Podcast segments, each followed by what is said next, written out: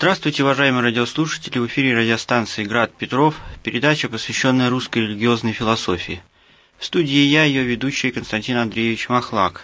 Прошлая наша передача была посвящена жизни и творчеству Василия Васильевича Розанова, мыслителя неоднозначного, мыслителя в чем-то очень глубоко выразившего эту русскую тему в философии. Тот странный и поздний образ русского философствования, который в чем-то обогатил своим особенным вот ту панораму философии европейской, средневековой, античной, в которую русская традиция присоединилась в веке XIX, не читая, пожалуй, с творчества Петра Яковлевича Чаадаева. И мыслитель, о котором пойдет у нас речь сегодня, в чем-то очень близок Розанову, в чем-то воспроизводит, правда, на своем уровне те темы философские, которые мы встречали в творчестве Василия Васильевича Розанова. Мало того, это мыслитель, который, так же как и Розанов, в значительной степени относится к тому философскому умонастроению конца XIX начала и середины XX века, который можно назвать философией экзистенциализма. Речь пойдет о Николае Александровиче Бердяеве, мыслителе, который, э, в общем-то, как фигура на нашем философском небосклоне, тот ассоциативный именной ряд, который возникает при слове «русская религиозная философия», обязательно будет включать Николая Бердяева. Он русский мыслитель, как таковой. Русский мыслитель, при том, что достаточно важно, с точки зрения уже устоявшейся западноевропейской философской традиции. Русскую философию на Западе во многом и знают благодаря Бердяеву, и знают в основном практически исключительно его, как вот выразителя этой русской, во многом загадочной, во многом очень экзотичной для западного читателя русской философии. Бердяев здесь в этом отношении репрезентативен. Творчество Бердяева достаточно обширно. Оно захватывает в себя темы литературные, политические, философские, богословские. Он, как и Розанов, тоже стремится вот к такому максимально большому охвату. Легче сказать, о чем и Бердяев, и Розанов не писали, чем о том, о чем они писали. Но как и Розанов, так и Бердяев мыслители в чем-то однодумы. Их мысль вращается вокруг одного и того же принципа. В меньшей степени это очевидно у Розанова, в значительно большей у Бердяева. Бердяев мыслитель действительно одной темы, мыслитель одной мысли. Это мысль тема личности, вот тот самый персонализм, с которым часто связывают имя Бердяева. Философ-персоналист, философ в основу своих размышлений, во главу угла поставивших тему человека тему человеческой личности. В этом он, безусловно, близок и Розанову, в чем-то он в самой постановке этого вопроса, а не в ответе, конечно, на него, близок к Франку с его вот таким своеобразным персонализмом философским, о котором мы говорили. В чем-то он смыкается с творчеством других русских мыслителей. Это и славянофилы, это и Константин Леонтьев, особенно в пункте критики э, западноевропейской, вот такой буржуазной цивилизации – в этом Леонтьев, как бы его близкий ему мыслитель, единомышленник. Это то, что нужно сказать в общем о Николае Бердяеве. Теперь к его э, жизни, к тем биографическим подробностям, которые всегда были важны для анализа творчества русских мыслителей. Притом здесь нужно отметить, что жизненный путь Бердяева близок к жизненному пути многих русских религиозных мыслителей – Близок э, он, например, отцу Сергию Булгакову. Если отец Сергий Булгаков происходил вот из такого традиционного священнического рода, и карьера, соответственно, его должна развиваться была в соответствии с его таким своеобразным священническим аристократизмом, то жизненный путь Бердяева был во многом предопределен, хотя он и не пошел по нему, его предками, его Э, семьей, семейными традициями. Надо здесь отметить, что Бердяев происходил из аристократического рода. Его предки и по отцу, и по матери, а мать его урожденная княгиня Кудашева, отец Бердяев, дворянин, хотя не титулованный. Все были вот то, что называется белой костью и голубой кровью. Все они восходили к самому высшему аристократическому кругу э, Российской империи. По отцу все они были военными. И отец, и дед, и прадед Бердяева были офицерами, служили в кавалергарском полку. Дед был героем войны 12 -го года, в частности, вот он отличился в 1814 году в битве при Кульме. Может быть, там он встречался с Петром Яковлевичем Чадаевым. Вот дед Николая Бердяева и инициатор во многом такого философского движения в России, вольный или невольный, Петр Яковлевич Чадаев в Кульмском сражении победоносном для русской армии, быть может, встретились. И отец Бердяева тоже офицер кавалергардского полка, правда, он не стал продолжать карьеру военного, не дослужился до генерала, как дед, а ушел в отставку, предпочев вот жизнь русского помещика, богатого землевладельца, ушел вот в эти хозяйственные вопросы своего поместья. Родился Николай Бердяев в Киеве, хотя род Бердяева московский, само место жизни Бердяева, его детство было проведено там, в Киеве, э, в этом известном, знаменитом русском городе, из которого пошла и русская история, и русская культура, в котором осуществилось вот это преемство русской культуры по отношению к Византии. Византия здесь встретилась с еще не состоявшейся культурно, но потенциально богатой русской традицией. Вот здесь осуществился такой вот первый значительный синтез культурно-исторический значительный для всей последующей истории России. И родившись в 1874 году, карьера Николая Бердяева, казалось, была предопределена. Военная стезя, кадетский корпус или пажеское училище, то, что предстояло человеку его круга в качестве перспективы вот этого жизненного пути. Но Бердяеву быстро наскучил корпус, он уходит в Киевский университет на юридический факультет. Здесь, как и многих мыслителей его поколения, он испытывает сильное влияние марксизма, социал-демократия привлекает его как перспектива развития для России. Свое будущее он связывает именно с этой партией, с этим движением, которое было направлено на радикальное изменение, прежде всего социальное, политическое, русской жизни и связано было с неприятием вот существующего в России строя. Здесь э, Бердяева ждала примерно то же, что ждала и вот многих из молодых русских революционеров, интеллектуалов, а именно арест, высылка. В 1998 году он был арестован и выслан в Вологду – После высылки он уже в Киев не возвращается, а приезжает в столицу Российской империи, в Санкт-Петербург, где поступает в университет. И образование свое он уже заканчивает здесь, в Петербурге. Круг его интересов уже ко времени его учебы вполне определился.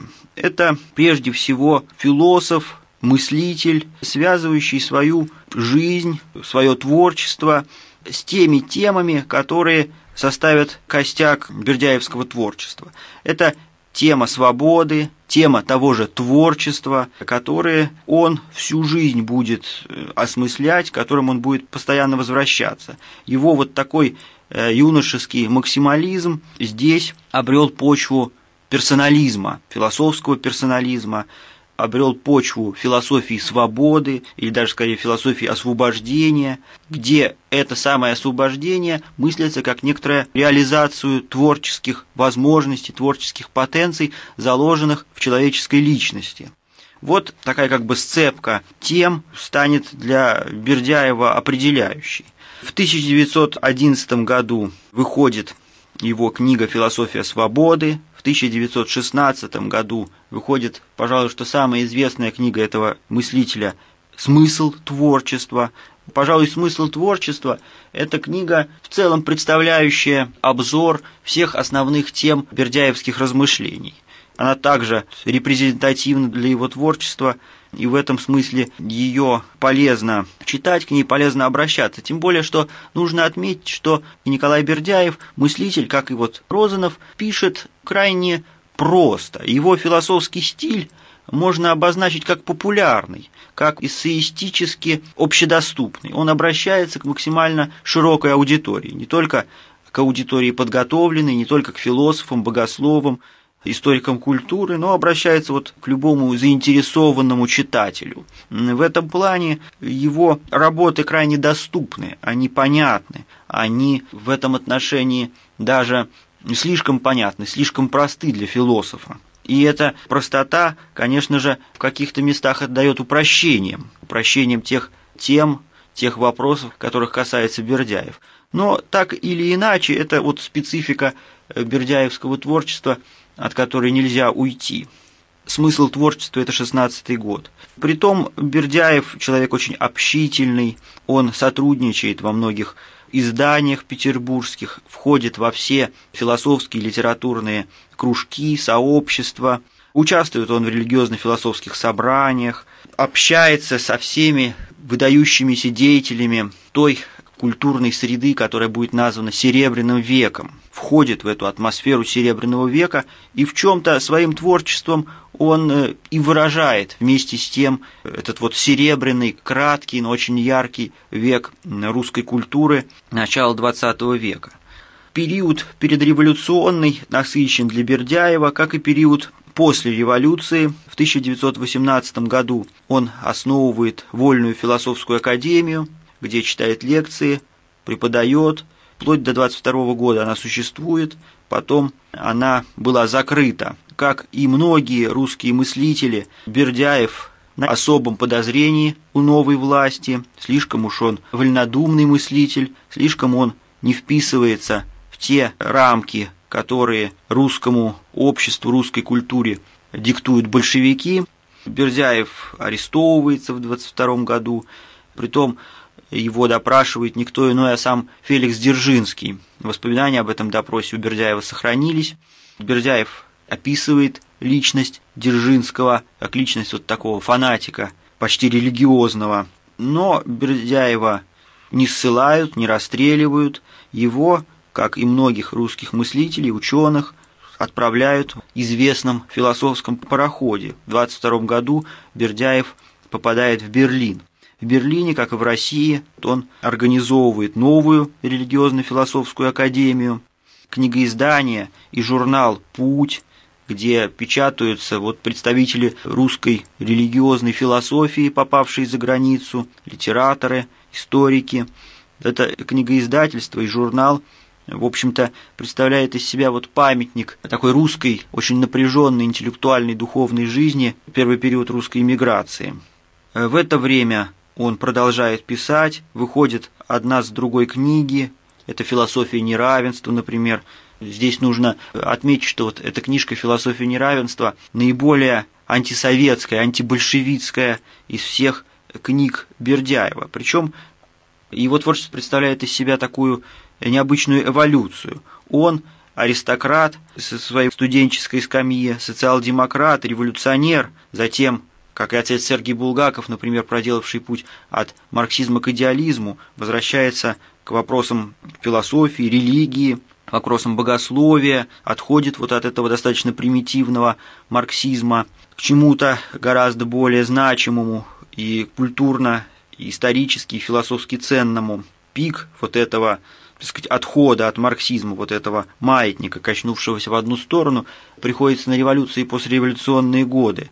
Хотя творчество Бердяева можно назвать таким философским революционизмом, но вот реальную, случившуюся в России революцию он рассматривает как катастрофу. Правда, эта катастрофа в чем-то по Бердяеву заложена в общий ритм русской истории. Она, революция, не просто есть э, непонятный, ничем не объяснимый феномен русской жизни. Она в чем-то подготавливалась, ее смысл Бердяев достаточно популярно и целостно излагает в ряде книг, как реальность социальную, как реальность политическую, реальность, которая уничтожила прежнюю Россию, так сказать, вот на таком человеческом, экзистенциальном уровне.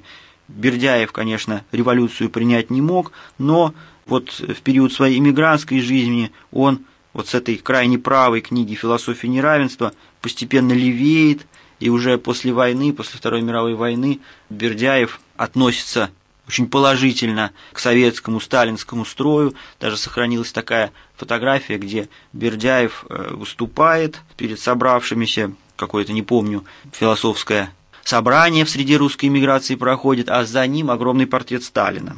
Это такие несовместимые контрасты в жизни Бердяева, которые в чем-то будут впоследствии нам понятны, когда мы коснемся его философии, его философских положений. Выходят также книги «Смысл истории», «Миросозерцание Достоевского». Тема творчества Достоевского занимает у Бердяева огромное место среди его интересов, среди его книг. В общем-то, Достоевский по-настоящему и стал популярен на Западе, особенно между двумя войнами, в особенности во французской среде, во Франции, благодаря Бердяеву. Как бы такой вот универсальный проводник русской культуры, русской философии, русского, так сказать, умозрения был на Западе. И в этом смысле его знали, с ним считались, его цитировали. И Бердяев, уже оказавшись во Франции, в общем-то, достаточно органично вошел во французскую интеллектуальную атмосферу, даже, можно сказать, интеллектуальную элиту Франции, как мыслитель, с одной стороны русский, с другой стороны европейский, понятный европейцам, и из которого европейцы, европейские философы, мыслители способны нечто для себя важное и ценное подчерпнуть. «Миросозерцание Достоевского» – книга, посвященная творчеству этого великого русского писателя, обращенная прежде всего к западному читателю. Книга «Новое средневековье», вот такой культурно-исторический, даже, может, социологический труд, пророчащий наступление новых средних веков, уже в веке 20 работа тоже вот написанная уже в период эмиграции. В 27 году «Философия свободного духа» выходит, в 31-м «Судьба человека в современном мире», «Я и мир объектов», под заголовком «Опыт философии одиночества и общения». Такая тоже есть книга в собрании трудов Бердяева. 1934 год «Дух и реальность». Книга подзаголовленная «Основы богочеловеческой духовности». 1939 год «О рабстве и свободе воли». Тема свободы вновь возникает, центральная для Бердяева. 46 год «Русская идея». 47 «Опыт эсхатологической метафизики» с подзаголовством «Творчество и объективация». Вот о теме творчества и объективации, двух этих взаимоисключающих принципах мы еще поговорим дальше. К этому же периоду послевоенному относится книга «Экзистенциальная диалектика божественного и человеческого». Вот уже тема экзистенциальной философии, экзистенциализма выносится в название одной из книг Бердяева. 48 год – Э, «Царство Духа» и «Царство Кесаря». Это последняя его книга. В общем-то, закончив ее, он э, фактически и умирает в 1948 году. Причем умирает окруженный известностью общеевропейской, чего стоит только то, что вот в 1948 году, незадолго до смерти, ему была дана степень почетного доктора в Кембриджском университете, известным своими вот древними университетскими традициями, то есть это очень высокая честь.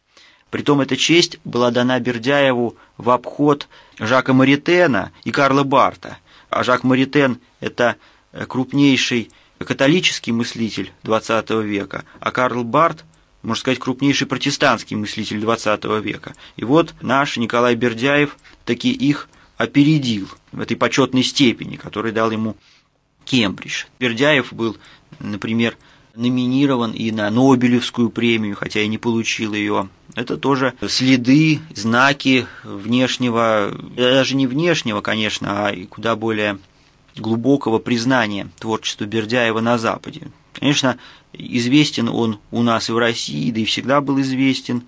Даже в советское время о нем помнили или слышали. Он много издавался, в этом отношении незабытым, необделенным внимания его назвать нельзя.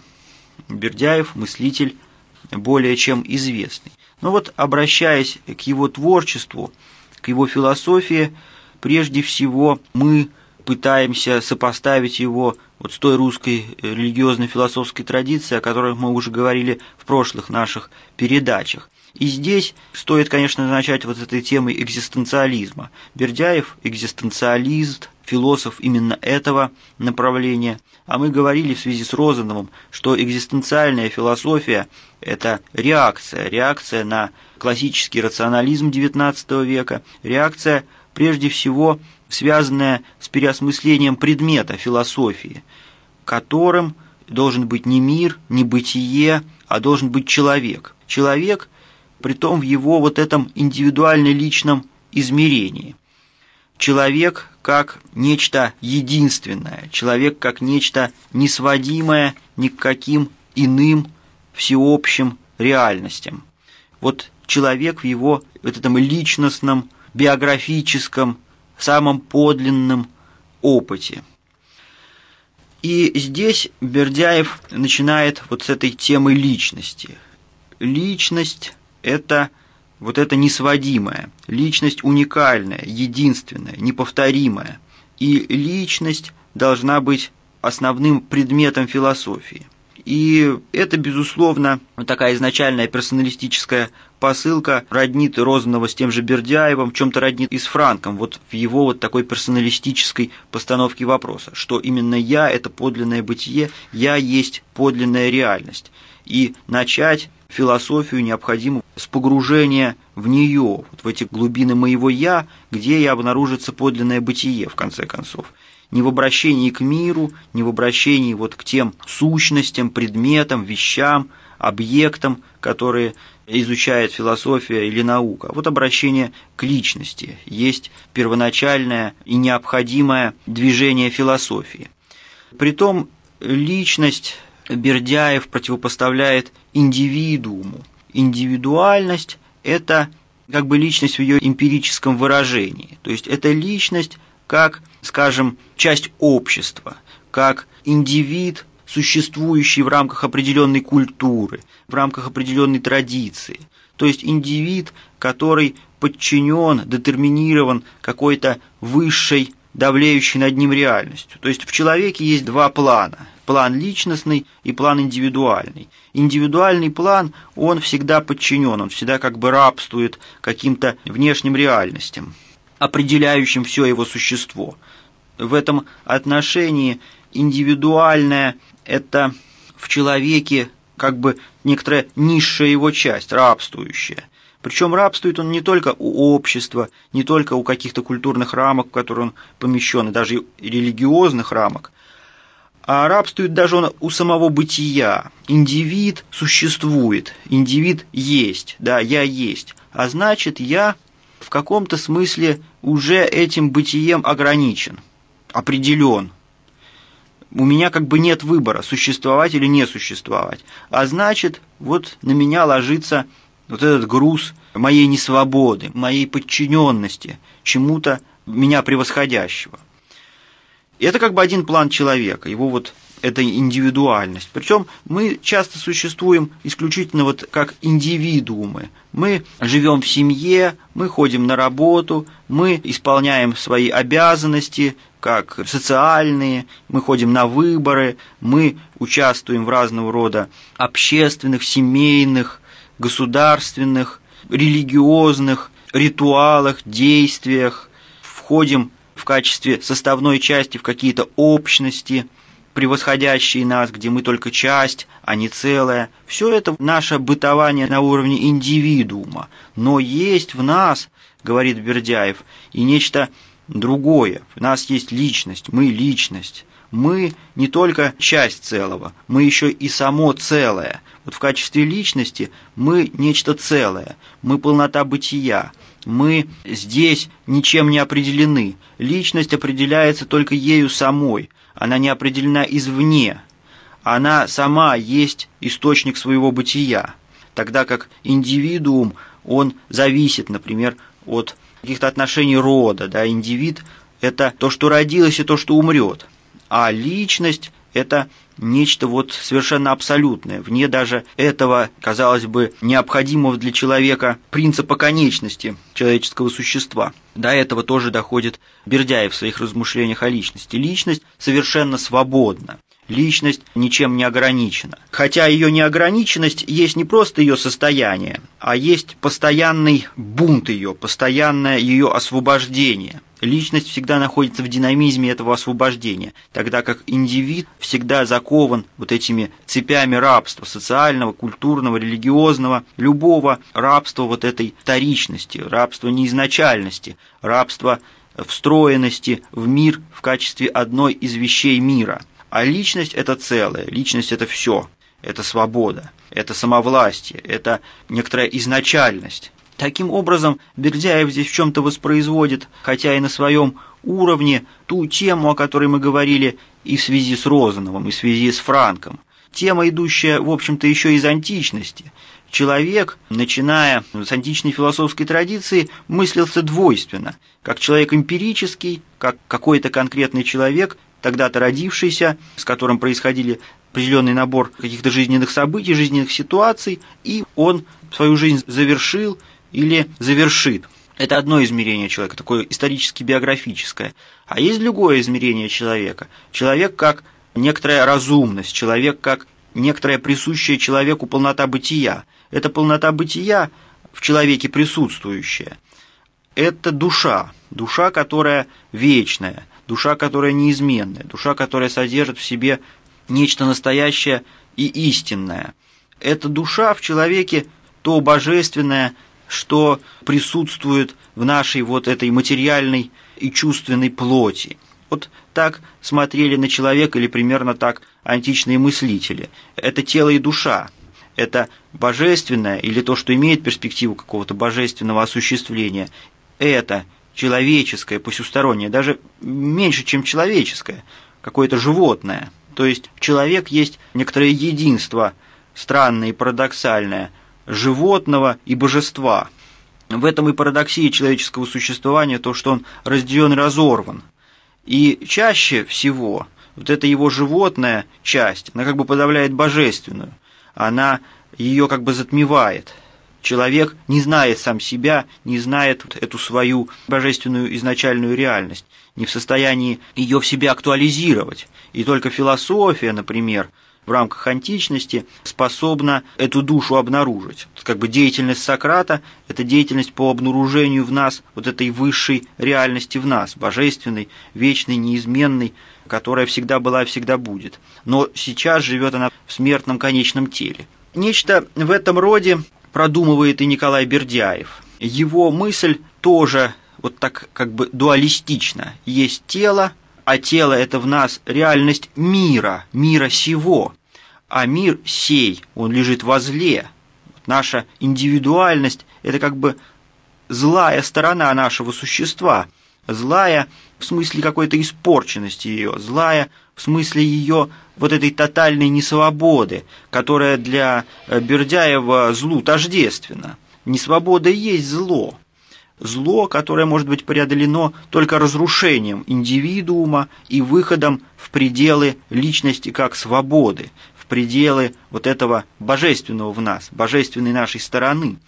И в этом смысле Бердяев выходит за пределы христианского миропонимания, ведь в отличие от античного, вот только что приведенного взгляда на человека как единство божественной души и звероподобного тела, для христианина человек изначально целостная реальность.